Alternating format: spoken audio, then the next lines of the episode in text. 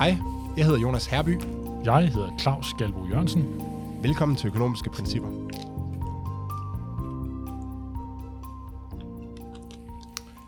Goddag, Jonas. Goddag, Claus. Nå, hvad har du så med til os i dag, Jonas? Jamen, der har jo været en del debat om øh, den her kørselsafgift for lastbiler. Øh, Jeg ved ikke, om du har mærket det, men øh, der var blandt andet en demonstration i, øh, i København med nogle lastbilchauffører, som er utilfredse med, at de fremover skal betale for at køre på de danske veje i bund og grund. Betale på en anden måde øh, og ekstra for at køre på de danske veje i forhold til, hvad de betaler i dag. Ja, der har jo været rigtig meget ballade med det faktisk, ikke? Og trusler om, at alle motorveje i landet skulle lukkes ned. Det er, det er ikke helt med, men der var der alligevel en del øh, protester rundt omkring. Jeg havde en personlig øh, oplevelse her i weekenden, som, øh, som på en eller anden måde synes jeg godt kan begrunde, hvorfor der, er, der skal en afgift på Mm. mm. de her lastbiler her. Og det var, at jeg, var, jeg skulle hjem til min fars 70-års fødselsdag, og vi kørte og med tre børn, tre små børn øh, i bilen, og to forældre, som ikke i forvejen er specielt begejstrede for at køre bil, så vil man bare gerne hurtigt hjem.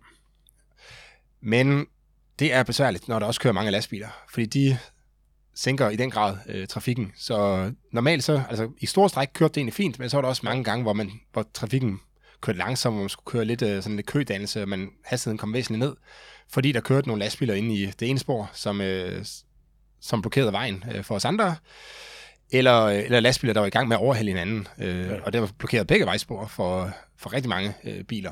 Ja, ja, men man oplever jo tit, når man tager det der lange stræk over mod Jylland, at øh, hele øh, højresporet er nærmest bare fyldt op med lastbiler. Og så hvis der, hvis der er, nogle flere spor, så er det så der, bilerne er. Mm. Mm. Og, det, og det er jo klart, det er med til at, at gøre, at, øh, at bilerne kommer lidt langsommere frem. Og det er jo en af begrundelserne for, at man øh, skal beskatte lastbiler på, øh, på, på motorvejene, eller på, ja, på motorvejene. Det er jo, at øh, man generer andre, øh, og så siger øh, Pigot, tror jeg det er, øh, at jamen, så skal man bare betale for den gene, man påfører andre, og så øh, bliver verden god igen. Ja. Og det er jo bund og grund principielt, så må man så diskutere, hvor høj afgiften skal være og sådan noget, men principielt så er det det, man, øh, det økonomiske argument for at indføre den her Ja, afgift. ja. Altså økonomisk teori vil jo sige, at om du skal betale for den gene, du påfører andre. Øh, og, og, og hvis du gør det, så, så ender du med at træffe nogle gode beslutninger. Fordi man kan sige, hvis den gene, du påfører andre, er relativt begrænset, øh, jamen så betaler du kun en, en lille smule. Øh, og, og tilsvarende, hvis, hvis gevinsten af det, du laver, er tilpas stor, jamen så, så kan du godt betale sig. Så, så, så fortsætter du med at køre, selvom du skal betale den her afgift, der afspejler generne. Omvendt, hvis det er sådan, at du generer andre, øh, generer andre rigtig meget, så vil det være en stor afgift. Og hvis, hvis den aktivitet, du nu laver, ikke har specielt stor værdi for dig selv, jamen så, så vil du ikke betale den afgift, så vil du hellere blive hjemme. Og, og det er jo så godt, fordi så undgår man de her gener, og, og, og det er jo godt, hvis, hvis gevinsten ved den, øh, ved den kørsel, du var i gang med, alligevel ikke var så stor, eller du for eksempel kunne, kunne køre på et andet tidspunkt, mm. hvor, hvor du ikke ville genere så mange, og det var lige så godt for dig. Så, så det giver det er sådan et helt generelt sundt økonomisk princip, at, øh, at, at de her gener, eller eksternaliteter, som vi kalder dem, de skal, de skal beskattes på en måde, så, øh, så folk træffer de rigtige beslutninger. Og du, du kommer faktisk ind på nogle rigtig øh, vigtige ting her, ikke? fordi det, det afhænger nemlig af, hvornår man kører. Øh, så vidt jeg har forstået, så den her, den her afgift er bare per kilometer, øh, man betaler. Og det er selvfølgelig bedre end at give en, altså lave en afgift per køretøj, for eksempel, eller hvad man ellers skulle finde på, eller per tidsenhed. Øh, så, så er man jo trods alt tættere på noget, der rammer eksternaliteten, når man siger per kilometer, men man kunne jo sagtens forestille sig, at man havde forskellige øh, afgifter, afhængig af, hvor man kørte, øh, og hvornår man kørte. Mm. Øh, det er teknologien måske ikke helt til, så det er, man kan sige, det er, et, det er et lille skridt på vejen. Men jeg vil lige og tjekke, vi kender jo begge to godt det øh, regnark, der hedder transportøkonomiske enhedspriser, Ja. som er en, øh, et meget, meget omfattende regnark, hvor der ligger et meget, meget omfattende øh, analysearbejde bag, hvor man prøver ligesom at få opgjort, hvad er egentlig eksternaliteten med de forskellige aktiviteter i transportsektoren. Ja, det, det er især DTU, der står bag det her, mm. øh, sammen med blandt andet Transportministeriet. Og der har jo konsulenter, ikke? Yes, som, som laver de her opgørelser af, hvad, hvad, hvad koster en krones trængsel blandt andet, eller undskyld, en kilometers øh, kørsel i form af, af tabt tid osv. osv. Og hvis man går ind og kigger der, så kan man se, at den, de eksterne omkostninger for lastbiler, de øh, svarer faktisk til cirka 6, km, 6 kroner per kilometer, øh, Ja. ja. de kører. Per kilometer, de kører.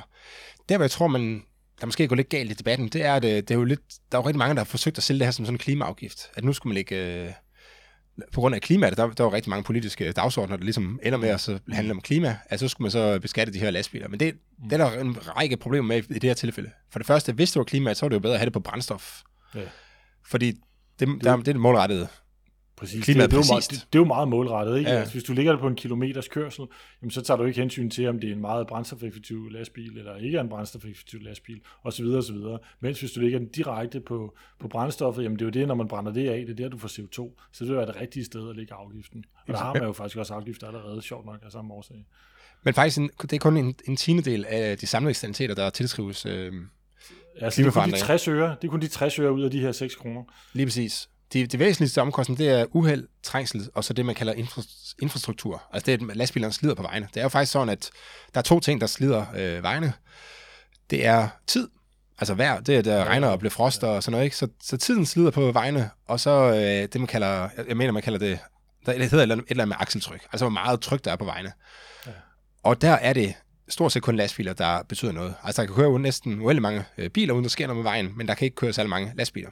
Øh, Og det, det, det er med, at, at slidet for sådan noget akseltryk, det vokser i tredje potens, eller jeg kan ikke huske, hvad det er, men, men hvis, hvis, en, hvis en lastbil bliver dobbelt så tung, eller akseltrykket bliver dobbelt så stort, så, så vokser slidet på vejen mere, mere end dobbelt så meget, altså præcis. 8 eller 10 eller 12, eller hvor meget det nu er. ja, lige præcis, lige præcis. Så, så det er derfor, de her lastbiler, som har et langt større akseltryk, det er dem, der, der laver alt slid på vejen, sammen med selvfølgelig, selvfølgelig det, det danske vejr. Og, ja, og man kan sige, så det danske vejr er jo så ikke noget, man skal bes- beskatte ud for det her begå øh. Det være det, det er der jo bare. beskatte regnvejr, det kunne det kunne jeg godt tænke mig. Men, øh, og, så er der, og så er der så uheld og, og trængsel ligger. De ligger på, uheld det er 2,20 kroner, og trængsel det er halvanden, og infrastruktur er halvanden kroner. Så det er ligesom dem, der driver langt hovedparten af de her eksterne omkostninger. De, andre, de to vi så ikke nævnt, det er så luftforurening og støj, øh, som også er, er meget, meget små. Ikke? Øh, og det er jo det, det, det der, de, de, de eksternaliteter afspejler jo lidt min oplevelse i, mm. i weekenden. Ikke? Altså først så er det inderste spor på motorvejen er jo tit lidt dårligere end det yderste spor, fordi det, det er slidt hårdere af, af lastbilerne. Altså, bare, mm. Man kan måske skal man sige, at bare, kvaliteten varierer mere, fordi enten er last, asfalt ny, eller meget slidt, øh, fordi det er der, en lastbilerne kører. Ikke? Øh, og så var der den her trængsel, som jeg så, øh, eller som jeg så generelt bliver udsat meget for, når man kører på. Ja, og så, og så uheldene, dem, dem mærker man jo heldigvis ikke til hverdag.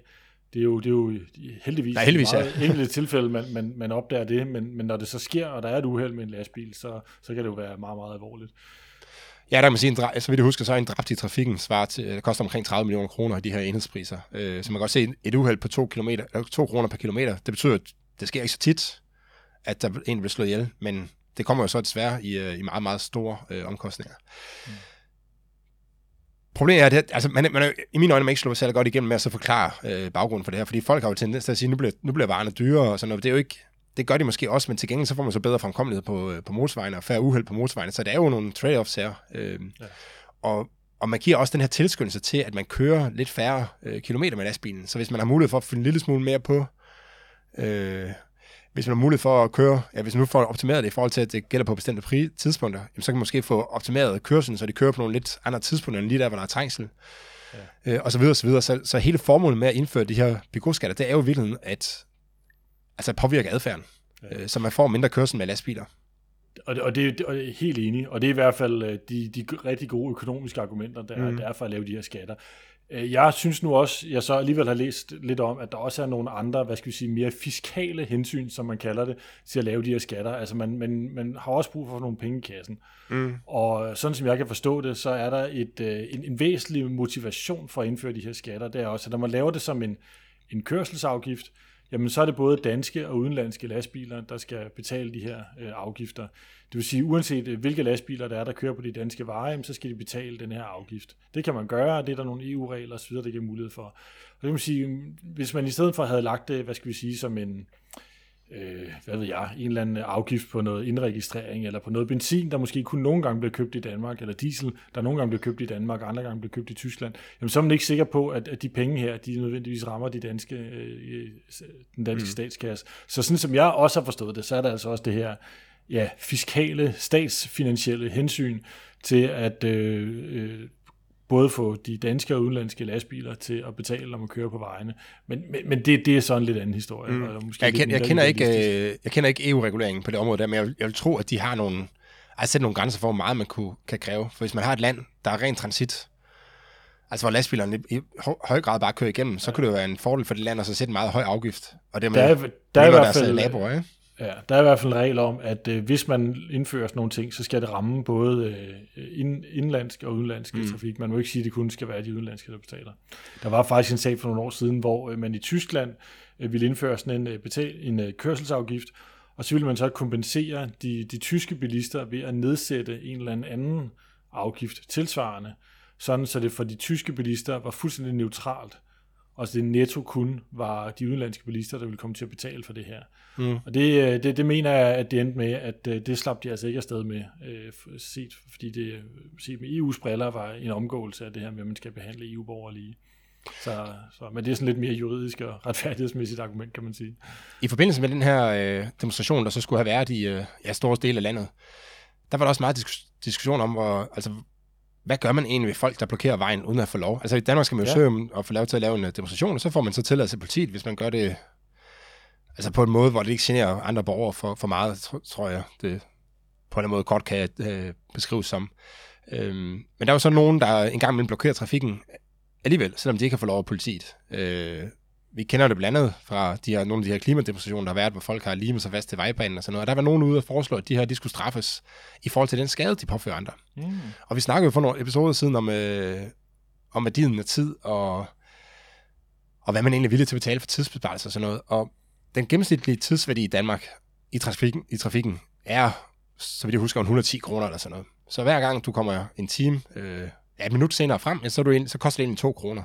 Så når du ligesom blokerer en vej i København, eller, øh, ja, eller andre steder for den så skyld, jamen så, og det går ud over rigtig mange mennesker, så selvom de kun bliver 10 minutter forsinket, så har det jo faktisk enorme omkostninger for, øh, altså for, for samfundet, for borgerne som, som helhed. Og hvis man brugte, den, og hvis man brugte ja. den omkostning som udgangspunkt for, hvordan man skal straffe de folk, der blokerer vejene, så er det nok ikke særlig mange, der blokerer vejene øh, mere uden at have fået lov på, på forhånd, kan man sige. Nej, ja, når, og når du siger 2 kroner per minut, det er som jeg husker de her tal, så er det for en, hvad skal jeg sige, forventet forsinkelse. Altså noget, hvor man ved, at det tager to, to minutter længere. Og hvis det er sådan en uplanlagt forsinkelse, altså sådan noget, hvor man ikke vidste det i forvejen, der, øh, der, der viser studierne, at det er noget, som folk øh, bliver endnu mere generet af. Fordi det er klart, at en ting er at kunne planlægge i forvejen og vide, at man skal afsted 10 minutter før, men noget helt andet er, at man kommer 10 minutter for sent, fordi, eller 20 minutter for sent, fordi der er nogen, der har limet sig fast til vejen. Det, det er noget, der er meget generende. Så der er denne her tidsværdi øh, endnu højere, eller tidsomkostning endnu højere. Det er rigtigt, jeg kan faktisk sige, at jeg sagde, det var et alt for lavt tal, jeg har sat. Det var meget, vokset meget, siden jeg sidst kiggede på dem. Det, det er 142 kroner, som er den gennemsnitlige mm. øh, tid. Og, og så som, som sagt, så er det så højere, øh, når det er forsinkelsestid. Ja. Men, men det interessante er jo, at tit er det jo altså 10.000 vis af mennesker, der går ud over det her. Ja. Øh, så hvis man ganger det op med 10 minutter per person, øh, gange hvad bliver det så, 3 kroner per minut, jamen så, så, så snakker vi jo millionklassen, ikke? Så svarer det jo virkelig til, at man har stjålet millioner af, af kroner, eller hvad man skal kalde det, øh, fra folk. Og, yeah. og hvis det var den måde, man gjorde det på, så ville man jo blive straffet hårdt øh, ja. for den type kriminalitet, ikke? Det er det. Og jeg ved ikke, hvad man skal sige til dem et eller andet sted. Altså, jeg synes faktisk, det er godt argument. Jeg synes, dem, der siger, at øh, dem, der blokerer vejen her, øh, uden hensyn til andre folks øh, hverdag, og uden at få lov af politiet, man kan jo godt få lov nogle gange, men uden at få lov af politiet her, men jeg synes, det er et godt argument at sige, at det, det svarer lidt til, at man sidder nede i banken, og så stjæler øh, 5 kroner fra alle kunder i håb om, det ikke bliver opdaget. Ja. Og så bliver man opdaget. Og så bliver man faktisk straffet for, at du har taget 3 millioner kroner, og ikke bare for, at du... Nå, der er jo ikke nogen, der rigtig opdaget det. Altså, jeg, jeg arbejder jo i et advokatfirma, hvor vi arbejder en del også med erstatningssager. Og der inden for, inden for dansk lov, der, der skiller man faktisk øh, ofte mellem det her med erstatningen og så bøden. At hvis man, hvis man gør et eller andet, der er ulovligt, jamen, så kan man få en bøde af myndighederne, fordi du har gjort noget, der var ulovligt. Men udover det, så kan du så faktisk øh, blive bedt om at skulle udbetale erstatning til dem, du har generet. Mm. Og, og, og de sager, vi er inde i, det er selvfølgelig typisk nogle, nogle ret store sager, hvor det er typisk nogle virksomheder, der er involveret, hvor den ene virksomhed har gjort et eller andet, som har skadet den anden virksomhed, og så søger, søger den ene virksomhed, eller den anden virksomhed, øh, erstatning for, for den skade, de har lidt. Og man kan sige, det, det, det dur ikke rigtigt i det her tilfælde, fordi lad os sige, at det er 500 mennesker, der hver har spildt øh, 10 minutter af deres tid, øh, så er det 500 mennesker, der skulle søge erstatning om 50 kroner. Det vil man aldrig nogensinde begynde at hyre en advokat til at, at få den erstatning hjem. I princippet kunne man godt gøre det, mm. men i praksis vil det selvfølgelig aldrig nogensinde ske. Det vil overhovedet ikke kunne betale sig. Så i det her tilfælde, når det er rigtig mange mennesker, der er blevet generet en lille smule, så kan man sagtens komme med et solidt argument for, at, øh, at det var noget, der måske burde afspejle sig i de her bøder. Øh, og, og det ville måske få folk til at tænke sig om en ekstra gang, når de, når de gør sådan nogle ting her. Altså, skal vi virkelig sætte os fedt ned på hos Andersens Boulevard midt i myldretiden, eller skal vi sætte os ind foran Christiansborg Slottsplads i stedet mm. for, hvor der er en udmærket plads øh, beregnet til formålet? Ja, fordi bøden kommer til at afspejle de gener, man rent faktisk påfører andre mennesker. Ja. ja. Skal vi springe videre fra transportsektoren? Lad os gøre det. Hvad er du? Hvad, Jamen, hvad synes du, vi skal snakke om i dag? Jamen, øh, jeg kunne godt tænke mig at snakke lidt omkring øh, øh, det her med at, at stemme i det hele taget, fordi nu var vi lidt inde på det med demonstrationer og så videre, og det er jo noget med, hvordan demokratiet fungerer. Øh, og, og, og det er jo lidt, øh, der, der er mange interessante ting med det her med demokrati og stemme, og det er noget, man kan snakke om uendelig længe. Men, men noget af det, som, øh, ja, som vi virkelig kom til at tale om her øh, ved en anden lejlighed, det var, øh, altså de, den måde, vi stemmer på i Danmark og i langt de fleste øh, velfungerende demokratier, det er jo sådan nogle øh, store afstemninger, hvor alle, der er stemmeberettigede, de bliver bedt om at bevæge sig over til et stemmelokale og afgive deres stemme. Og det er jo noget, der øh, apropos tid, også er, om, er omfattet af nogle meget, meget store omkostninger. Altså det er en masse mennesker, millioner af mennesker, der skal bruge, øh, hvad ved jeg, en halv time eller sådan noget minimum på at, øh, at gøre det her, på at afgive deres stemme. Der er også en hel masse omkostninger til at arrangere selve afstemningen, mm. skal tælles op, og der skal hyres øh, folk til at stå for det, og alt muligt andet. Så det, er, det, er, det koster rigtig, rigtig mange penge, både for, for dem, der afholder afstemningen, men også dem, der deltager i afstemningen, når man laver de her. Så, og, og der er jo mange gode ting ved det, men man kunne da overveje nogle gange, jamen, Hvorfor egentlig ikke bare gøre, som øh, sådan nogle meningsmålingsinstitutter gør, og sige, okay, nu, øh, nu laver vi en stikprøve her. Vi spørger, vi udtrækker tilfældigt 0,01 procent af befolkningen, spørger øh, 15.000 mennesker, eller hvor mange det nu er, hvad synes du om det her? Og så er det den, øh, den øh, hvad skal vi sige, afstemning, det kommer til at gælde. Altså i stedet for at spørge alle, så bare spørge tilfældigt udsnit. Det vil være markant billigere i hvert fald, fordi at, øh, men, men, ja, nu er jeg jo ikke regnet på det, men øh, jeg tror, at hvis man havde en relativ stor stikprøve i forhold til, hvad man ellers sådan ser i meningsmålingerne. De spørger typisk sådan 1000 personer, men nu spurgt 20.000 personer. Ja. Så vil man sandsynligvis få et resultat, der er meget, meget tæt på det, man alligevel får ved folketingsvalget. Ja, og det, det er jo noget, som, som kloge statistikere kan regne på, altså hvor, hvor tæt vil vi ramme på. Og uden at, at, at kunne tallene, så øh, er det nok sådan med plus minus 0,01 procent, eller noget i den dur, man ville ramme, hvis man tog en tilpas stor stikprøve på for eksempel 20.000, som du siger.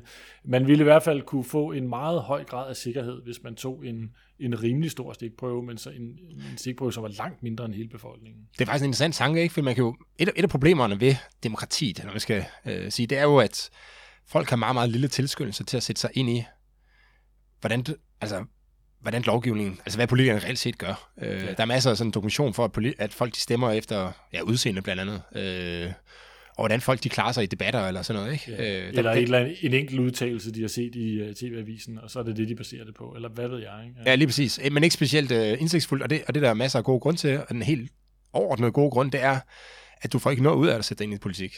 Du, kan jo komme, du kommer jo ikke til at påvirke valget på nogen som helst måde, så, øh, så derfor vil du Altså, hvorfor skulle du sætte dig ind i det, når det ikke alligevel... Øh, når der ikke er noget, noget benefit øh, ved det som sådan. Du lige så gå ned og så stemme på den, du synes, der på en eller anden måde er en sjov person eller sådan noget. Ikke? Din stemme kommer aldrig til at afgøre valget. Så hvorfor lige præcis, lige præcis.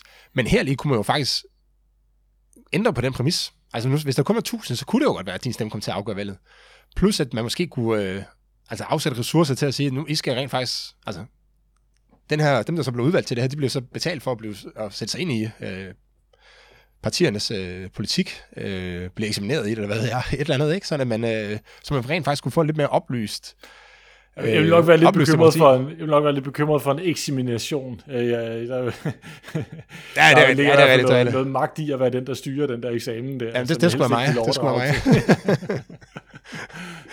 ja, jeg ved ikke præcis, hvordan man skal gøre det, men man, man kan sige, ja. i hvert fald, så så det der incitament til at sætte sig ind i tingene være lidt større, fordi du rent faktisk kunne ind med at så bestemme, hvem der sad i Folketinget. Ikke? Jo mindre, jo. mindre stikprøven er. Øh, så det er selvfølgelig et, øh, der er nogle trade-offs ikke, i forhold til, altså i dag tager vi meget omfattende stemme, øh, stikprøve, det betyder, at alle egentlig har mulighed for at komme til ord, mm. eller for, for afgivet stemme. Til gengæld så har de så overhovedet noget incitament til at sætte sig ind i, øh, hvad de stemmer på. Mens, mm. mens hvis man tog en meget lille stikprøve, øh, lad os sige, man tog 179, ikke, så man hver kunne vælge sin egen politiker, så vil man have en meget, meget stor indflydelse på, hvordan Folketinget bliver sat sammen. Øh, ja. Til gengæld vil det være langt fra være alle, der fik mulighed for at så øh, gøre sin stemme øh, gældende. Ikke? Øh, ja. men, og imellem de to punkter kan der godt være et, der hvor man siger, at her vil vi faktisk have et, et bedre demokrati, end det vi har i dag. Det- sådan ud fra sådan rent øh, økonomiske, eller hvad skal man sige, ud fra rent. Ja, og filosofisk Ja, jo. også. Øh, ja. Ja, det, man kan sige, problemet er selvfølgelig, hvis vi bevæger os over filosofien, er jo nok, at altså, demokrati kræver jo også, at der er en vis opbakning til det. Og hvis ikke ja. du, hvis du nu aldrig bliver udvalgt til den stikprøve der, eller først meget sent ud, i, i dit liv blev udvalgt til den stikprøve, så kan det godt være, at du har en, øh, altså begynder at, at mistænkeliggøre systemet lidt, og tænke, hvorfor er det egentlig, jeg aldrig blevet udvalgt til den stikprøve? Hvorfor er der andre, der skal sidde og bestemme det her på vegne af mig, uden at de har nogen som helst mulighed for at påvirke det? Ja, og, og, og det er jo i virkeligheden et eller andet sted fuldstændig rationelt, at man vil være øh, mistænksom over for, om det her system er rigged. Altså, man kan sige, der skal i hvert fald være meget, meget høj grad af transparens omkring den der øh, udtrækning, øh, så, så magthaverne ikke øh, kan sidde og udtrække deres venner, eller deres... Øh, øh, altså man ser Partifæller, det jo i, ja. deres partifælder, man ser det jo i meget vidt omfang i, i USA, det her man kalder gerrymandering, Øh, Det er noget lidt andet, men alligevel relateret, hvor man går ind og, og tilretter valgdistrikterne for at maksimere sin egen mulighed for at blive valgt, fordi de har det her lidt specielle valgsystem. Mm. Og det er noget, man gør fuldstændig åbenlyst og mere og mere, hvad skal vi sige, øh, uden, øh, uden blusel. Øh, Ja, og, og Jamen, jeg har set nogle af de streger der på kort, hvor det ser, ja, altså, det ja. ser helt underligt ud. Ja, ja, og, og det er jo så, fordi man har fundet ud af, ah, hvis vi lige tager det der kvarter med, så får vi nogle, øh, for, så kommer der noget stemmespil, noget mere stemmespil fra modparten, og så kan vi lige få et ekstra mandat her, og så videre, mm. Og, og det er klart, man vil jo nok have samme øh, bekymring øh, over i, det, i sådan et system her, og, og det, derfor vil det kræve i hvert fald sætte meget, meget store krav til, at der var total transparens og armslængde i forhold til, hvordan den der stikprøve blev, øh, blev ja. udtrukket. Det er, i hvert fald, det, det er i hvert fald ikke en konkret idé her fra, herfra, bare, bare nogle interessante betragtninger. Nogle interessante betragtninger, ja. Noget andet er jo også, en ting er det der rent, hvad skal vi sige, praktiske, om man kan snyde og så videre, men der er jo også noget, hvad skal vi sige, følelsesmæssigt i øh, selve denne her, hvad skal vi sige, øh, glæden ved at deltage i stemmeafgivningen, mm. og den, hvad skal vi sige, øh, følelse, det giver af, at man ligesom er med i demokratiet. Altså, jeg, jeg elsker at stemme personligt. Jeg synes, det er noget af det fedeste at gå ned og stemme. Især når jeg har mine børn og min kone og så videre med derned. Jeg, jeg synes simpelthen, det er så dejligt. Altså, og, og det, det giver mig meget, meget stor glæde at være en del af det, øh, at gå ned og stemme. Det vil jeg sige. Det er sikkert ikke alle, der har det på den måde, men det tror jeg, der er en del, der har. Og det, Men vi, og det men vi kan faktisk, som økonomer, kan vi faktisk også sige lidt om, hvor stor den glæde er, ikke? Fordi at, der er ingen som helst grund til at gå ned og stemme. Altså, du får intet som helst ud af det sådan rent politisk. Men alligevel kan vi se, at der er 3,5 millioner mennesker, der gør det.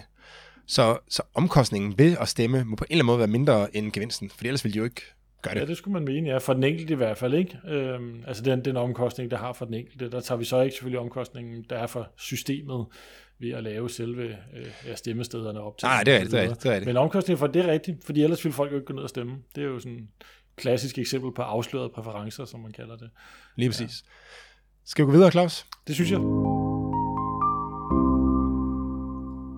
Vi skal have fundet ud af, hvem der skal have bummerten i dag. Det skal vi Jeg har have. et, øh, jeg har et bud. Ja, Øh, Alternativt, de er ude med et øh, forslag om, at øh, restauranter skal tvinges til at give gratis vand til folk, der måtte bede om det.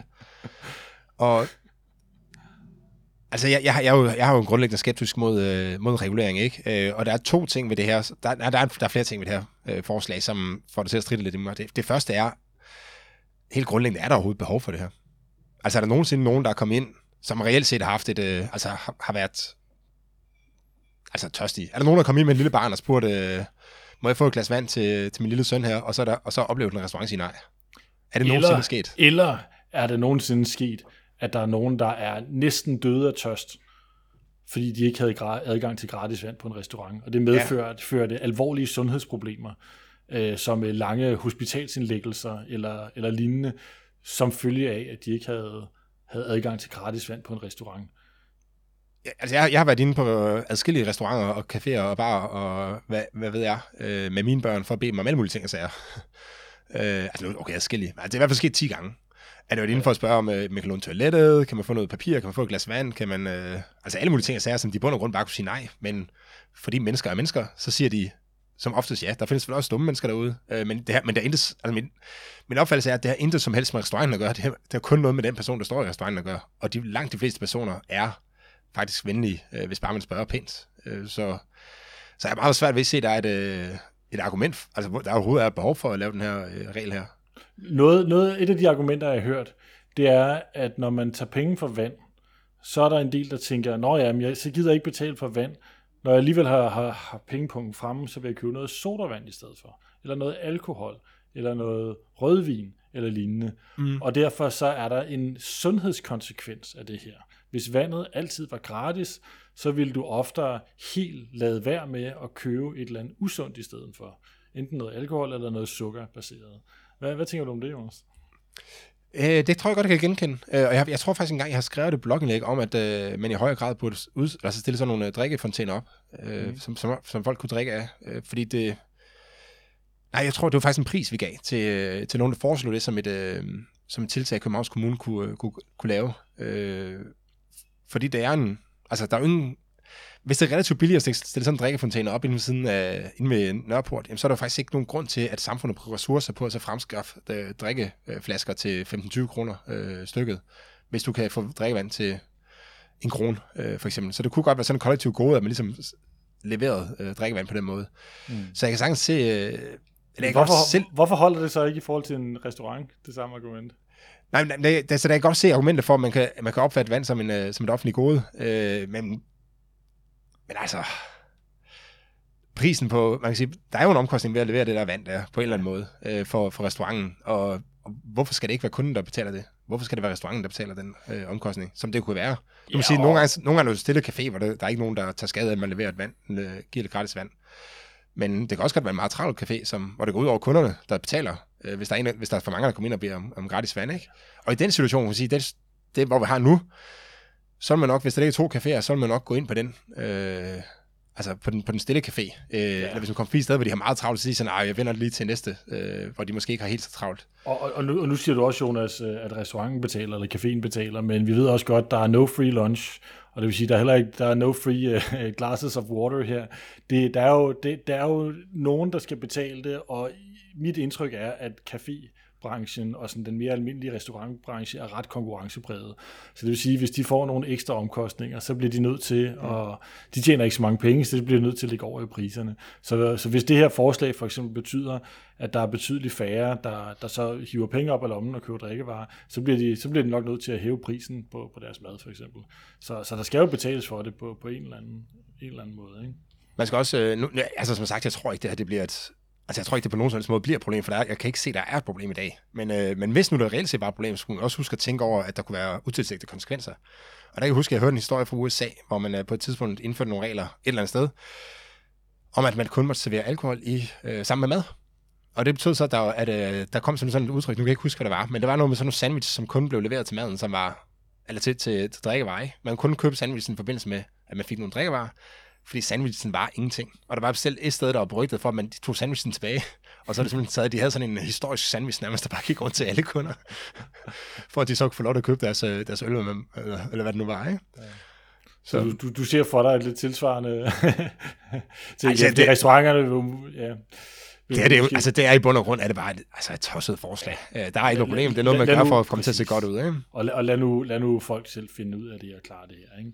Men hvad, havde vi et, øh, en, en kandidat mere, Jonas? Ja, vi har, det er, øh, det er ja, faktisk så kom der, at Concito var ude og, og med en analyse, som viste, at man kunne spare øh, en masse øh, på klimaet, hvis man øh, byggede nogle mindre huse.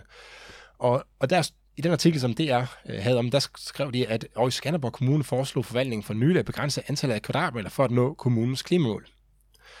Så, så det, man simpelthen foreslår her, det er, at man siger til folk, at det kan godt være, at du har brug for at bygge et hus på 140 kvadratmeter, men fordi kommunen har opsat nogle klimamål, så, øh, så vil vi kun give dig tilladelse til at bygge 120 kvadratmeter. Ja, så er klimahensyn sætte begrænsninger på, hvor store øh, boliger folk må bygge. Ja, og der, der er øh, mange ting, der er helt øh, galt i det her. Ikke? Den ene ting, det er, at altså, i høj grad er det EU, der styrer klimapolitikken at de sætter målene for, hvor meget øh, de enkelte lande må, øh, må udlede. Og hvis Skanderborg Kommune de så reducerer deres øh, CO2-udledning, jamen så, øh, så betyder det egentlig bare, at der er andre et eller andet sted i Danmark eller i EU, som kan øge deres øh, CO2-udledning. Så kommunerne skal i bund og grund ikke føre klimapolitik. Det, øh, det gøres bedre, bedst på, på landsplan eller på, endnu bedre på EU-plan. Og så er der hele den her med, at man ligesom siger, hvorfor, altså hvorfor, det er måske rent nok, at du, øh, at du har et mindre CO2-udslip ved at øh, bygge mindre huse, men, men det kan du også have på alle mulige andre måder. Altså, du ja. kan køre mindre i bil, eller du kan øh, bygge mere klimavenligt, eller der er alle mulige måder, du kan gøre det der. mere Så det, det, det, er en, det er en ekstremt indgribende og formentlig også ekstremt dyr måde at sænke CO2-udslippet på. Altså fordi man, man tvinger, tvinger folk til at spare CO2 på en helt bestemt måde, som kommunen bestemmer. Lad os nu sige, at man øh, hellere vil have et lidt større hus, men så bygge det af nogle mere klimavenlige materialer. Det kan man så ikke få lov til med den der. Øh, så til betjening må godt bygge et, et mindre øh, hus, som du så bygger af ren beton eller et eller andet, som ikke er særlig klimavenligt. Altså, altså igen, hvis, man gerne vil, hvis, man, hvis der er et eller andet, man gerne vil have mindre af, så skal man prøve at lægge en skat på det, man gerne vil have mindre af. Mm. Så, så, det gør vi jo allerede. Så og det, det gør vi allerede. Det er, altså, det vil sige, det er at lægge en skat på CO2'en og, og, og gøre det så effektivt og godt som muligt. Og hvis man, hvis man ikke synes, at de CO2-skatter, vi har på byggematerialer, er gode nok, så prøv at få fikset det, i stedet for at lave sådan nogle, øh, sådan nogle øh, underlige begrænsninger her, som giver en masse, masse, masse utilsigtede konsekvenser. Der, der er også en anden ting ved det her, der er lettere problematisk. Det er, at det er jo typisk selv, så er billigere at bygge et mindre hus. Men de penge, folk så sparer, hvad bruger de dem på? Ja. Det vil de også bruge på ting, som sandsynligvis har en eller anden form for øh, klimaudslæb. Ikke? Så det er jo ikke engang, altså, man kan jo ikke engang være sikker på, at der er et, øh, en CO2-besparelse, bare fordi man sparer noget på boligsektoren. Det kan også være, at folk de vælger at, at bygge deres hus øh, længere væk fra Skanderborg, i en anden kommune. Øh, det er både billigere, og så kan de få lov til at bygge det store hus, de gerne vil have, og så skal de sikkert også have en bil, mm. så de kan ligge og tøffe frem og tilbage til deres arbejde i Skanderborg. Og det er i hvert fald ikke godt for klimaet. Og, men til gengæld kan de slippe væk fra den forfærdelige forvaltning i Skanderborg Kommune, som jeg synes skal have bommerten den her gang. Nej, jeg er lidt i tvivl. Jeg er faktisk lidt i tvivl, fordi alternativt... Okay, det, det bliver ikke til... Altså, der er større sandsynlighed for, at det i Skanderborg, det bliver til noget reelt, ikke? Vi, vi sender den afsted til Skanderborg. Det gør vi.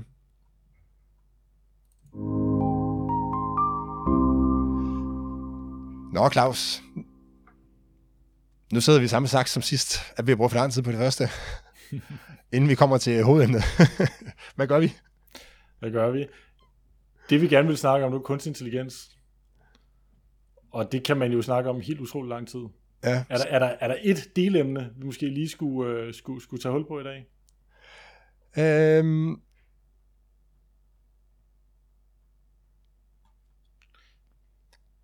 jeg synes, det er, jeg synes, det er en bred diskussion. Skal vi bare ja, kaste ud i det? Jeg tror... Altså, et eller andet sted er det også meget paternalistisk, at vi bliver med at udskyde det, fordi folk kan jo selv, de kan bare sætte på pause, og så starte igen, når de har lyst. det er rigtigt, det er rigtigt. Men, øh, men det er det, så lad os kaste os ud i det. Og så okay. øh, til, til dem af jer derude, der, der har fået nok af økonomiske principper for den her omgang, så kan vi lige trykke pause nu, og så tage øh, anden halvdel øh, på, på et senere tidspunkt. Lars, hvad, øh, jeg læste faktisk en interessant ting, og det var, at øh, der var en, der bemærkede, at økonomer de generelt er mere optimistiske i forhold til øh, kunstig intelligens end, øh, end andre øh, hvad skal man sige, studieretninger eller forskningsretninger. Hvorfor, tror du, det er rigtigt, og hvorfor tror du, øh, hvorfor tror du det er sådan? Det lyder meget rigtigt, vil jeg sige, og jeg tror helt generelt er økonomer mere optimistiske end mange andre. Jeg tror, vi er trænet til at, at se muligheder, og trænet til at hvad skal vi sige, øh, vi har lært og gennem vores øh, historie, at, at, at mennesket generelt er, øh, får det bedre og bedre, og det har vi fået igennem rigtig, rigtig mange år, og når der kommer nye teknologier, så ser vi, at det er noget, der generelt har øh, forbedret menneskets øh, mm. levevilkår. Og det, det, det, er også, øh, det, det er også helt overbevist om, at tilfældet i den her sammenhæng. Der, der, jeg kan sige, der er så også masser af, af argumenter, man har hørt øh, tidligere, det må man sige. Øh, hvor, man, hvor man så bare kan se historisk, at jamen, det skete jo ikke. Altså det kan, hvad end det er, at man løber tør for ressourcer, eller, øh, eller de teknologien tager job. jobsene. Ja, det kan være, at vi skulle starte med den. Øh, så, så man siger, at sådan har det altså ikke været. Øh, ja. Og det er jo en af de det er jo en af de ting, der er fremme i forhold til kunstig intelligens, det er, at de, øh, nu, nu bliver computerne så gode, ja. at, øh, og jeg synes, jeg synes hele præmissen for den her samtale bare skal være, at altså, AI er jo, eller kunstig intelligens er jo ikke der endnu, at, at det virker problemfrit. Øh, der er jo masser af problemer med det her chat-GPT med, at den ikke kan regne, og hvis man, hvis man beder den om at skrive et indlæg på 500 øh, ord, jamen så skriver den bare det, den har lyst til nærmest, ikke? Øh, så det er der endnu, men lad os nu bare sige, at præmissen er, at teknologien den kommer, og den, øh, den kommer til at sparke så meget røv, som der er mange, der, der, ja. der tror, øh, skal forventer. Ja. Ja, så, så vi kan jo starte med det der helt historiske. Ikke? Altså, man kan sige, jeg tror, at den, den første mand, der, der spændte en plov efter en, en hest eller en okse, der, han, han blev nok mødt med de samme argumenter om, at hvad, hvad skal vi andre, andre nu lave, når, når det nu er oksen, der trækker den der mm. plov, i stedet for en eller anden mand, der går, og, eller en kvinde, der, der går og pløjer marken. Ikke? Øh, og, og hele vejen op til, øh, til dampmaskine og computer og hvad ved jeg, vi har fået robotter, øh, alle mulige hjælpemidler, vi har fået op igennem tiden, der har den her jo kørt igen og igen og igen, den tager vores job. Og, og det er jo også rigtigt. Det er jo fuldstændig rigtigt. Teknologien tager vores job. Mm. Så, så det kan vi da godt lige måske lige starte med at dvæle lidt ved, ikke? Ja, man kan sige, give den, altså teknologi har du med at gøre os mere produktive. Ja. Så med den mængde af varer øh, og goder, vi producerer i dag, jamen så hvis vi bliver mere produktive, så, øh, så er der brug for mindre arbejdskraft. Og så Ja. vil teknologien på den måde tage vores job. Ja. Så det er jo fuldstændig så, så, så, så teknologien går og afløser nogle, hvad skal vi sige, manuelle processer, der var før. Sådan var der også med, med computer. Lad os sige, at øh, hvis man først skulle skrive regninger ud fra telefonselskabet, jamen så skulle man sidde og, med en hel masse store tabeller og noter, og så skulle man se, om hvor meget har herr Hansen ringet. Det kan jeg kigge i den her store bog, og så skal jeg sidde på en skrivemaskine og regne sammen og skrive en regning i hånden og, og putte den i en kuvert og sende ud osv. osv. Det var en kæmpe manuel proces. Mm. Det er noget, der selvfølgelig kører fuldstændig automatisk i dag. Så det vil sige, at den øh, mand eller kvinde, der havde det job tidligere, har ikke længere det job. Så maskinen tog personens job. Mm. Og det er rigtigt. Maskinerne tager vores job. Det gør de. Og, og, og, og det kan man så sige, at øh, det er selvfølgelig øh, ikke så rart, hvis det er øh, et job, som folk øh, sætter pris på og er glade for at have. Så, så kan jeg da godt forstå, at man er ked af, at man, at man så vil blive fyret fra sin arbejdsplads og ikke længere have det job. Det kan jeg sådan set sagtens mm. forstå. Hvorfor er det så, at vi alligevel ikke er så bekymrede, Jonas? Det var fordi, at, man, at produktionen er jo ikke fast. Altså, hele formålet, eller jeg ved ikke, om det kan man sige, det hele formålet, men en af de ting, der sker, når man får ny teknologi, det er jo også, at produktionen bliver øget, ikke? Jo. Øh, og, og der opstår nye typer af jobs, som, Jeg øh, synes- som folk så søger over i. Og det, det kan være svært at sige på forhånd, hvad folk kommer til at lave. Det er umuligt. Ja, ja det, det må, så må også definere det, ikke? Øh, men det vi kan jo se, det er jo, hvis vi kigger tilbage, altså bare 50 år tilbage, der er jo der er virkelig mange af de jobs, der, ikke, der var dengang, som ikke findes i dag. Altså der både nogle, altså telefondamer og sådan noget, som overhovedet ikke findes mere. Nu ved jeg ikke, om de var der for 50 år siden, men for 70 år siden så, ikke? Som, hvor, hvor hele jobbet er simpelthen forsvundet, ikke? Men også bare det at være dyrlæge er jo et helt andet job i dag, end det var for, altså for 30 år siden. Min far han var dyrlæge, det var noget helt andet, han lavede, da jeg var barn, end, end han lavede lige før han gik på pension for, for nylig her. Øh, så, så på den måde har, har jobsene jo ændret sig radikalt. Ja. Øh, Ja. Og er, nu, er det bare noget helt andet i dag. Ikke? Og, så der er og, der er grund til kommet at... masse, og der er kommet en masse nye jobs, ikke? Altså, Ja, det er det. Der er- øh, der er barista, øh, for eksempel, eller øh, øh, negle, øh, ved sådan noget, la- lakere, eller hvad det hedder. Altså, der er, der er, eller, eller diverse... Eller hjemmesideansvarlig, eller hvad der kan være. Ikke? Præcis, altså alt, der er jo, der er jo bunker af jobs i dag. Jeg tror, langt, langt, langt de fleste af jobs, som danskerne har i dag, det tilsvarende job fandtes ikke for 30, 40, 50 år siden. Øh, det, det føler jeg mig helt overbevist om. Og, og, og det der jo sker, når, når, når de her maskiner kommer og gør os mere produktive, jamen det er jo, det frigør noget arbejdskraft. Altså vi bliver rigere, vi kan producere mere for det samme, som du siger, Jonas, så det, og, og så frigør det noget arbejdskraft.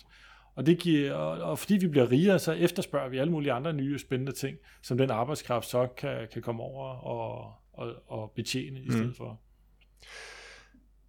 Der, der, hvor, der, hvor- det bliver lidt interessant, det er, hvis man nu siger, at jamen, kunstig intelligens skal blive... Altså, det her det snakker sådan lidt relativt... Altså, men, kunstig intelligens bliver relativt bedre end mennesker på nogle områder, ikke? Så man siger, nu... Øh, er, nu behøver vi ikke selv, nu behøver vi ikke nogen til at så lave vores rejser for os mere. Det kan en computer gøre. Øh, bestille det hele, ikke? Øhm, og så, så er der ikke brug for sådan nogle rejse, rejsearrangører øh, mere over, overhovedet. Der er meget færre i dag, end der var tidligere, ikke? Jeg, Men nu, at sige, jeg tror, de fleste af dem, de er allerede røget. Ja, ja, men nu, nu forsvinder de så helt, ikke? Det behøver så ikke være nogen, der, der sidder og laver den slags der. Øh, men hvad nu, hvis AI bliver bedre til alt, simpelthen? Altså alle steder, hvor der er en menneske, der arbejder, og hvor man kan forestille sig, at hvis nu kommer bare, man kan simpelthen lave så mange kopier af mennesker, øh, som man har lyst til, øh, så der i bund og grund ikke er brug for mennesker mere. Det, det, så er det rent nok, så vil vi jo ikke have noget at lave. Men det vil jo være, altså det er jo det, som menneskeheden har drømt om for evigt, ikke? Altså, det er jo nirvana for menneskeheden, at øh, Ja, ja. der vil jo ikke være nogen mangel mere på noget som helst. Altså, vi har jo alle, jeg ved ikke, har, I, har du set Wall-E? Nej. Klassiske Pixar-film. Nå, det er jo sådan lidt en dystopi, men øh, det er en dystopi. Der, der er mennesket øh, har fået forurenet jorden så meget, og tænker altid på sådan en evig krydstogt, ude på sådan nogle space øh, krydstogtskibe, hvor øh, de øh, gennem generationer og generationer er blevet tykkere og tykkere og mere og mere dogne, og bare ligger og svæver rundt og laver absolut ingenting andet end at blive fodret af en robotarm, der putter mad i munden på dem nærmest, og så kigger de på, øh, ligger foran poolen, de overgår ikke engang gå ned i poolen længere, og så videre, så videre ikke? Øh, og, og, og jeg tror, at der er noget menneskeligt øh, sundt og gavnligt ved, at man, at man føler sig værdifuld og laver noget. Det er i hvert fald også mm. noget, det, der er budskabet i den film, at øh, de her mennesker bliver faktisk utrolig meget gladere, når, når, de, når de skal ud og, og, og producere og lave nogle ting. Der, der, er et eller andet, der, der er et eller andet der, men ja, der er vi så også bare så helt utrolig langt fra at nå det punkt. Øh, Men, selv, og- men selv der, Claus, vil jeg godt argumentere imod ja. det, du siger der, fordi at det kræver ikke nødvendigvis, at det er arbejde. Altså en hobby fungerer jo på samme måde. Der er jo ingen, ingen nogen som helst grund til at gå ud og så fiske selv. Altså, det er, jo, det er jo ikke nogen god investering på nogen som helst måde. Det har vi nogen, der er nogle fiskere også, hvor det er en god investering for dem at tage ud og fiske. Men for lystfiskerne eller for undervandsjægeren, der er det jo en hobby. Og det, men det giver stadigvæk en eller anden form for mening. Der er også nogle gange, man bygger noget i sin have, altså hvad ved jeg, legehus eller et skur eller sådan noget, hvor det bliver meget, meget billigere at gå ned og købe øh, et byggesæt ned i Silvan, øh, men hvor det bare på en eller anden måde, man gør det, fordi man gerne vil have mening øh, ja. med livet, ikke? Øh, Jamen, det er rigtigt. så det, det bliver en hobby i høj grad, og der, og der kan jeg da godt forestille mig, at der er mange af dem, de mennesker, der i dag står og laver nogle jobs, som måske lige så... Altså, jeg er jo meget, meget glad for mit job, og det tænker jeg også, du er. Øh, men hvor de, hvor de måske ikke lige så glade for, for jobsene, hvor, hvor det bliver fint at få det aflyst, så kan man begynde at lave sine hobbyer i stedet for. Det er rigtigt, det er rigtigt. Men, men, men igen vil jeg så også sige, at vi er utrolig langt fra at være der. Ja, og ja, langt, det er vi, det er langt, langt, langt inden vi når dertil, så vil der være bunker af job, som vi slet ikke kan forestille os nu, men som, øh, som stadig vil være varetaget af mennesker, hvor folk vil sætte stor pris på, at det er et menneske, de bliver betjent af, og ikke en computer. Og det kan jo, øh, blandt andet øh, i serviceindustrien, har vi jo set det i hvert fald de sidste mange, mange år, at hele serviceerhvervet er jo vokset og vokset og vokset, og bliver ved med at vokse, fordi øh, nu nævnte jeg neglesalonger før, og, og baristager og så videre, og der, der tror jeg, i mange, mange år endnu vil det være sådan, at folk vil sætte pris på at blive betjent af et menneske, frem for at blive betjent af en, af en computer. Mm. Øh, ikke nødvendigvis lige præcis måske med en barista, fordi der kommer måske en virkelig god barista-computer, det kan godt være, eller barista-robot, men så andre ting, som jeg ikke engang har fantasien. Jeg ville aldrig have fundet på det der med neglesalongerne, vil jeg sige. det, øh, og, og har jeg heller ikke fantasien til at se, hvad der, hvad der skulle afløse dem.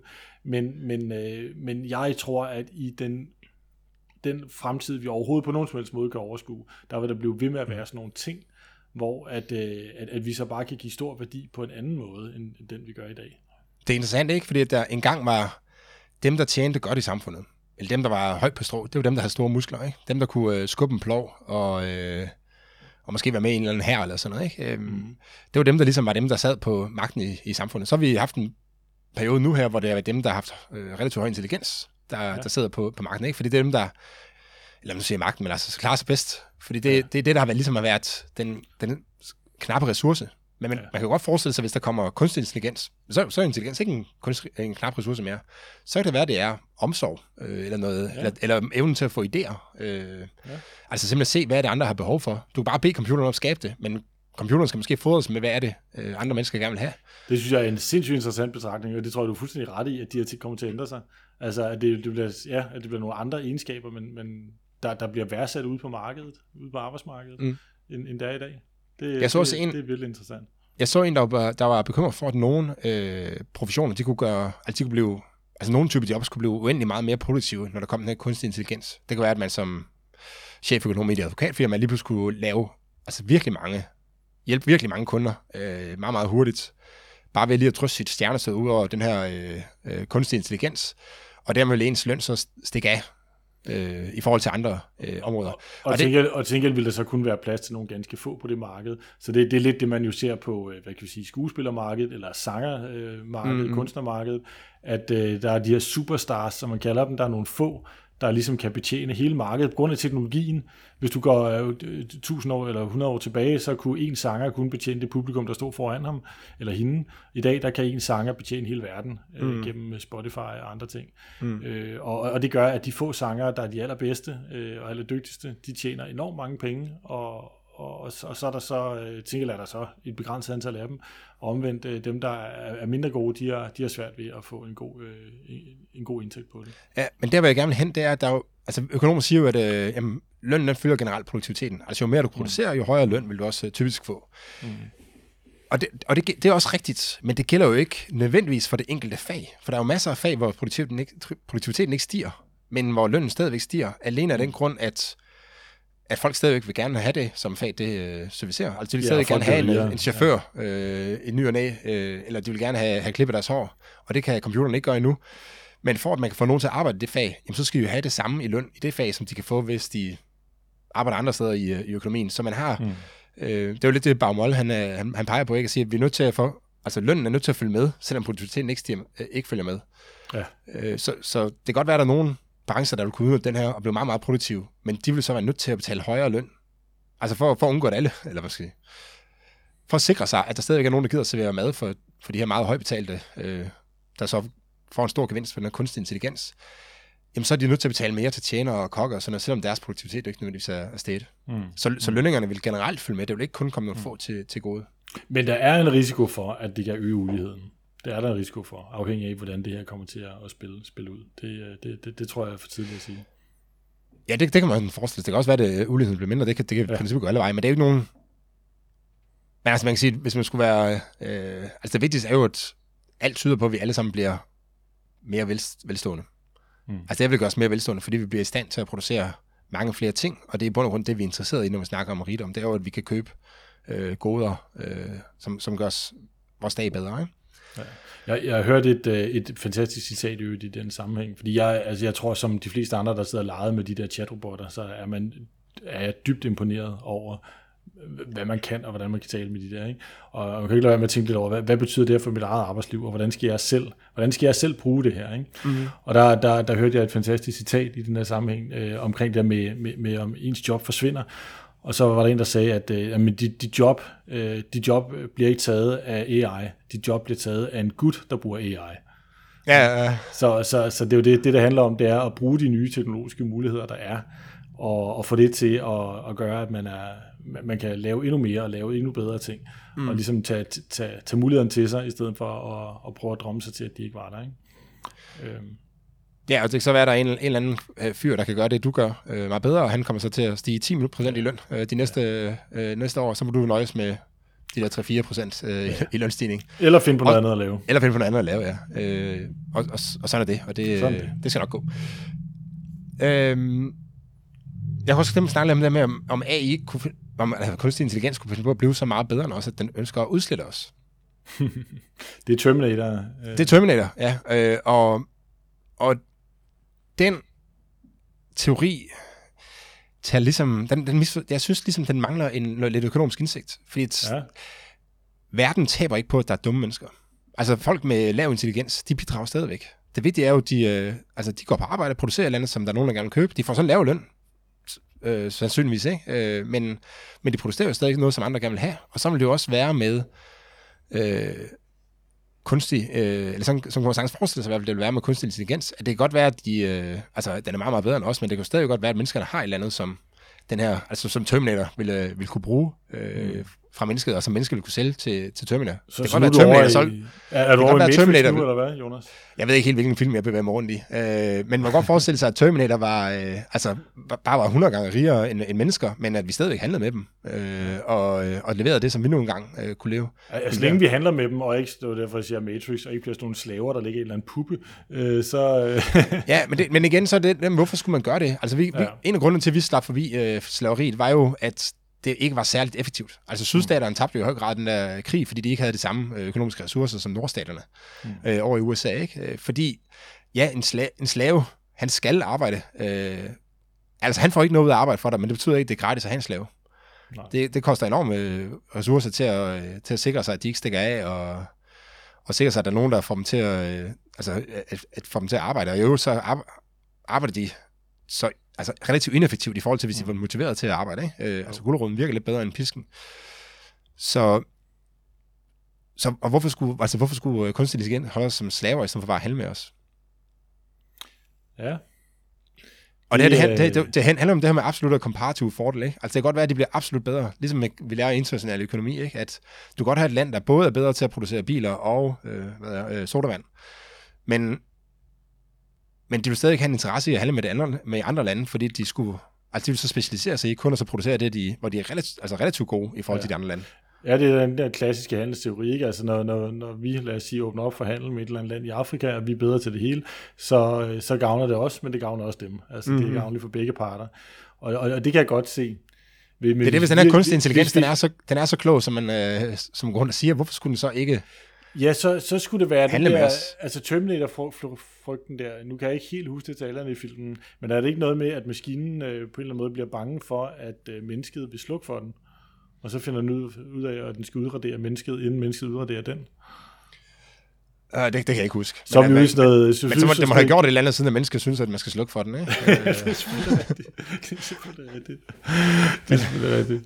Jeg kan ikke huske det helt vel, men altså, man, man kan måske godt, altså man kan jo nok godt lave en maskine, som man nu skal slå menneskeheden ihjel, ikke? Uh, men, det, men det er jo...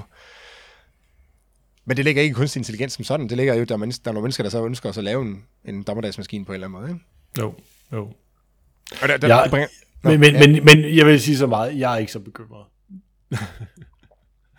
Nej, det er heller ikke. Altså, jeg kan sagtens forestille mig, for jeg har også set masser af de der øh, fremtidsfilm der, ikke? Men, øh, men når jeg, når jeg, hvis jeg tvinger mig selv til at tænke økonomisk over det, så, så er der lige nogle ting, hvor jeg tænker, hvorfor skulle den gøre det? Altså, hvorfor skulle den holde os som slaver, eller hvorfor skulle den ønske at ud, ud, udslette os? Øh, altså, mange af de krige og når vi ser nu, dem, min opfattelse er, at det, det udbunder lidt i, altså i magtsyge eller, øh, eller ren dumhed, øh, og ikke så meget i, øh, altså i rationelle, hvad skal man sige, altså, det er ikke intelligensen, der har, der har drevet det på den måde. Det er nogle skæve incitamenter, kan man måske sige, ikke? Interessant. Men nu vi snakker om, hvordan AI kan gøre, eller kunstig intelligens kan gøre skade, så, så er nogle af de bekymringer, der er, det er også det med, at vi kan bruge det til at, altså til at gå ondt mod hinanden. Så man kan lave nogle, øh, nogle robotter, som øh, flyver ud og så slår, slår, slår andre folk ihjel øh, i bund og grund, ikke? Øh, og, og måske ikke engang skal, det er måske ikke engang mennesker, der skal tage beslutningen. Det kan være øh, robotten selv, der tager beslutningen. Øh, og der, der, igen der, der er jeg heller ikke så bekymret igen. Øh, altså for det første, så skal man have en, typisk mennesker jo have en grund til at slå andre folk ihjel. Øhm, der er sikkert masser af muligheder for at slå andre mennesker ihjel i dag, men det, men det sker bare relativt sjældent heldigvis, fordi at der ikke er nogen god grund til at gøre det. Så er der selvfølgelig slagmarken, hvor man kan se, at der er en god grund til at, til at slå, slå fjenden ihjel. Øh, og der kommer jo hele tiden nye våben, men der kommer så også hele tiden nye modforanstaltninger mod de våben. Ikke? Lige præcis. Og, og i det tilfælde, der, der må man vel betragte det som et hvert andet våben i virkeligheden. Altså mm. ligesom da man opfandt, hvad ved jeg, øh, jetjægeren og øh, Maskingevær og- og maskingevær og alt muligt andet. Øh, som ikke, der ikke nødvendigvis er hver gang kom noget fantastisk godt ud af. Det, det er fuldstændig rigtigt.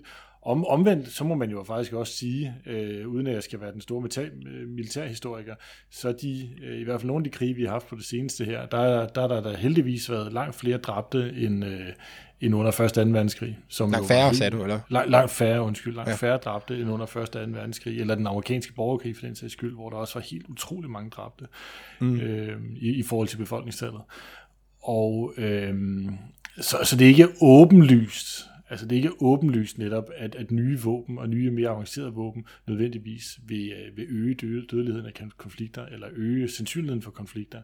Begge ting vil- er, er, er rigtig, rigtig skidt. Netop også fordi, som du siger, at øh, den samme teknologi, øh, og især i det her tilfælde, at den samme teknologi kan bruges til forsvarssystemer, ikke? altså mm. i forhold til mere intelligent antiluftskyts og så videre, hvor ja. Ja. man ikke skal vente på, at der er et menneske, der først øh, trykker på knappen, men, men det er i stand til øh, mere avanceret at finde ud af, hvordan man skal håndtere en sværm af droner, der kommer flyvende ind. Øhm, Altså jeg kan huske den, der var en, øh, jeg kan faktisk ikke huske præcis, hvornår det var, men på et tidspunkt gav USA øh, Israel nogle, nogle nye forsvarsvåben, øh, våben, som så kunne skyde de her missiler ned. Og dengang, mm. altså min opfattelse dengang, nu er jeg jo ikke så gammel, men jeg, min opfattelse var, at det var sådan helt, altså nærmest magisk, at de der missiler kunne flyve op i luften, og så skyde et andet missil ned. mm. Men nu er det jo sådan helt standard på en eller anden måde. Ikke? Øh, så det viser jo, at, at forsvars... Altså, der har været de her missiler, som er svært at gøre noget ved, men så har man så opfundet et forsvarsvåben, som så kan gøre noget ved øh, Ja, ja, og det ser vi jo i Ukraine lige nu, at, Ja. ja. russerne er svært ved at trænge igennem øh, missilforsvaret, som der er blevet sat op dernede efterhånden. Øhm, der er også, der, jeg har så også en anden ting i forhold til, øh, det som måske er mere et demokratisk problem, men det her med, at man kan lave videoer og sådan noget, som, altså man snart kunne Ja. lave videoer, som er totalt, altså meget, meget svært. Jeg har set masser af billeder, hvor man kan sige, er det der et rigtigt billede, eller er det øh, øh, deepfake, ikke? Ja. Og det er blevet Øh, meget nemmere. Øh, det bliver meget, meget nemmere, ja. Og billigere, ikke? Ja. Og igen, dem der fremstiller det her som en, altså som, som et stort problem og som en kæmpe fare, jeg synes lidt, de glemmer menneskelig adfærd. Altså fordi i dag, når du ser en video i dag, øh, så, så vil du typisk mene, tænke, at okay, det, det blev filmet det der, så er det rent faktisk så sket. Mm. Øh, nu, der var faktisk, jeg husker, det var i starten af Ukrainekrigen, var det nogen, altså var det sådan jævnligt, der dukkede sådan nogle øh, videoer op fra film, eller fra, fra computerspil, Mm. hvor man så faktisk ikke rigtig kunne se, at det var, at det var computerspil, ikke? Så det, det var den første form for, for, for fake, kan man sige, ikke? For deepfake, mm. men, øh, men i fremtiden vil det være anderledes, ikke? Altså i, i gamle dage, hvis du øh, snakkede med folk, så, så vidste du også, at det var dem, der havde sagt det. Så begyndte mm. du at få breve fra folk, ikke? Mm. Og så skulle du på en eller anden måde, altså, så blev det lidt sværere at så finde ud af, om Mm. det egentlig var dem, der havde skrevet det. Øh, og så kom der skrivemaskiner og sådan noget, så, det, så der har vi ligesom vendt os til at, Og forholde dig kritisk. jeg forholder os kritisk øh, til det. Altså bare fordi der er en eller anden, der skriver, at øh, oh, Mette Frederiksen lige sagt, at hun øh, hvad er, øh, sender alle øh, jøder i korsetlejre. Altså, det ved vi godt, det har hun nok ikke sagt, bare fordi der er en, der skriver det.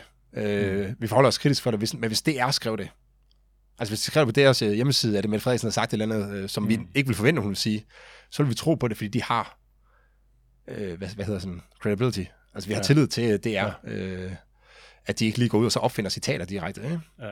Så det du siger, det er, at det, det vi i stigende grad, og det er nok inden for meget, meget kort tid, vil udvikle, det er en meget kritisk sans over for enhver form for videoer, øh, hvor vi nok tidligere har været tilbøjelige til at tro på det. Hvis vi så en video mm. af det, så tænker vi, så må det være rigtigt. At der i dag vil være mere, mere kritisk hvor kommer den video fra? Hvem er det, der har optaget den? Hvem er det? Den person, der har optaget den, vil den person stille sig op og sige foran mig, at Ja. personen selv har Kan dokumentere, at han har gjort det. Ikke? Ja. Øh, og vil, være mindre, vil, vil ikke tro på en, der bare deler en, en videofilm på, øh, på Twitter. Nej. Vil, vil, den skal ligesom forbi et... Øh, eller det er i hvert fald en måde, man, det kan godt være, der kommer andre løsninger, ikke? Øh, altså teknologiske løsninger, for eksempel. Men, øh, ja. men en løsning kunne jo være, at man siger, at du må først sende den til en journalist, og så dokumentere over for journalisten, at den er rigtig. Og så kan det være, at han bringer den på sit medies øh, hjemmeside, og så vil vi nok tro på, at den video øh, rent faktisk er rigtig, ikke? Ja, fordi det er klart, det er det øjeblik, at, at nettet bliver oversvømmet med sådan nogle fake-videoer, så, så, så vil alle jo lære forhåbentlig da, at, det, at, at, at enhver kan, kan, kan lave den slags, og så ikke tillægge det nogen særlig værdi, hvis det bare kommer ud øh, uden, uden afsender på. Ikke? Jeg tror men for eksempel, det, det, men sådan, det, men, men, som den af Jon Steffensen, han blev, øh, han blev optaget på, Ja. at det kan godt være, altså det kan sagtens være det sidste gang, vi ser det, ikke? Fordi der er jo programmer nu, der kan lave bare nogle få optagelser af personens stemme, så kan lave en lydfil, der, ja. der lyder fuldstændig som personen, ikke? Ja, og, og det er jo det, som alligevel måske er lidt bekymrende, eller ærgerligt potentielt i hvert fald ved det, det er, at øh, man kan sige, øh, video og, og lydoptagelser osv., som sådan et bevismateriale, det bliver måske sværere mm. at, at, at bruge. Så man kan ikke afvise, at det i fremtiden vil være sværere, for eksempel også for domstoler og andre, at, at, at dømme folk baseret på videomateriale, fordi man kan komme med det forsvar, om det kan bare være, at den er fake. Det, mm. det stiller i hvert fald større krav til, at man så kan dokumentere, hvor de kommer fra, de her videoer og så videre, ikke? Altså, Ja, ja. øh, som, som vi var inde på før. Men denne her, hvad skal vi sige, øh, Men det kan også være, der umiddelbare- kommer andre teknologier, ikke? Som, øh, Jo, altså nu, nu, nu lærte man at forfalske skrift, altså man kunne forfalske folks underskrifter osv., ikke? Mm. Øh, eller du kunne skrive noget på en stentavle, og så sige, at det er Gud, der har skrevet det. Øh, men det er jo den første deepfake, var Moses. Præcis. ja, ja. præcis. Øh, men, øh, men, men på det tidspunkt kan ikke forestille sig, at øh, man fremover skulle bruge billeder og, og video til at så dokumentere sandheden med. Der kan jo være, der kommer noget nyt. Ja. Ja. Man siger, nu, nu er det det her, vi bruger i, øh, i retssager. Ikke? ja, det er rigtigt. Spændende perspektiver. Jonas, jeg tror, at vi er ved at øh, selv i vores extended udgave her, og så småt løbe tør for tid. Ja, det, det er vi nok. Det er vi nok. Øh, jeg, jeg har faktisk heller ikke så mange. Jeg synes, at vi kommer rimelig godt omkring nogle af de, øh, de vigtigste ting her. Vi kan, der er et enkelt emne omkring, omkring øh, kunstig intelligens, som det gør os dummere, men det kan vi jo bare skyde til næste gang. Lad os gøre det. Skal vi gøre det? Tak for dag. Selv tak. Nu ringer min telefon også, skal jeg høre. tak for i dag, Claus. Tak for i dag.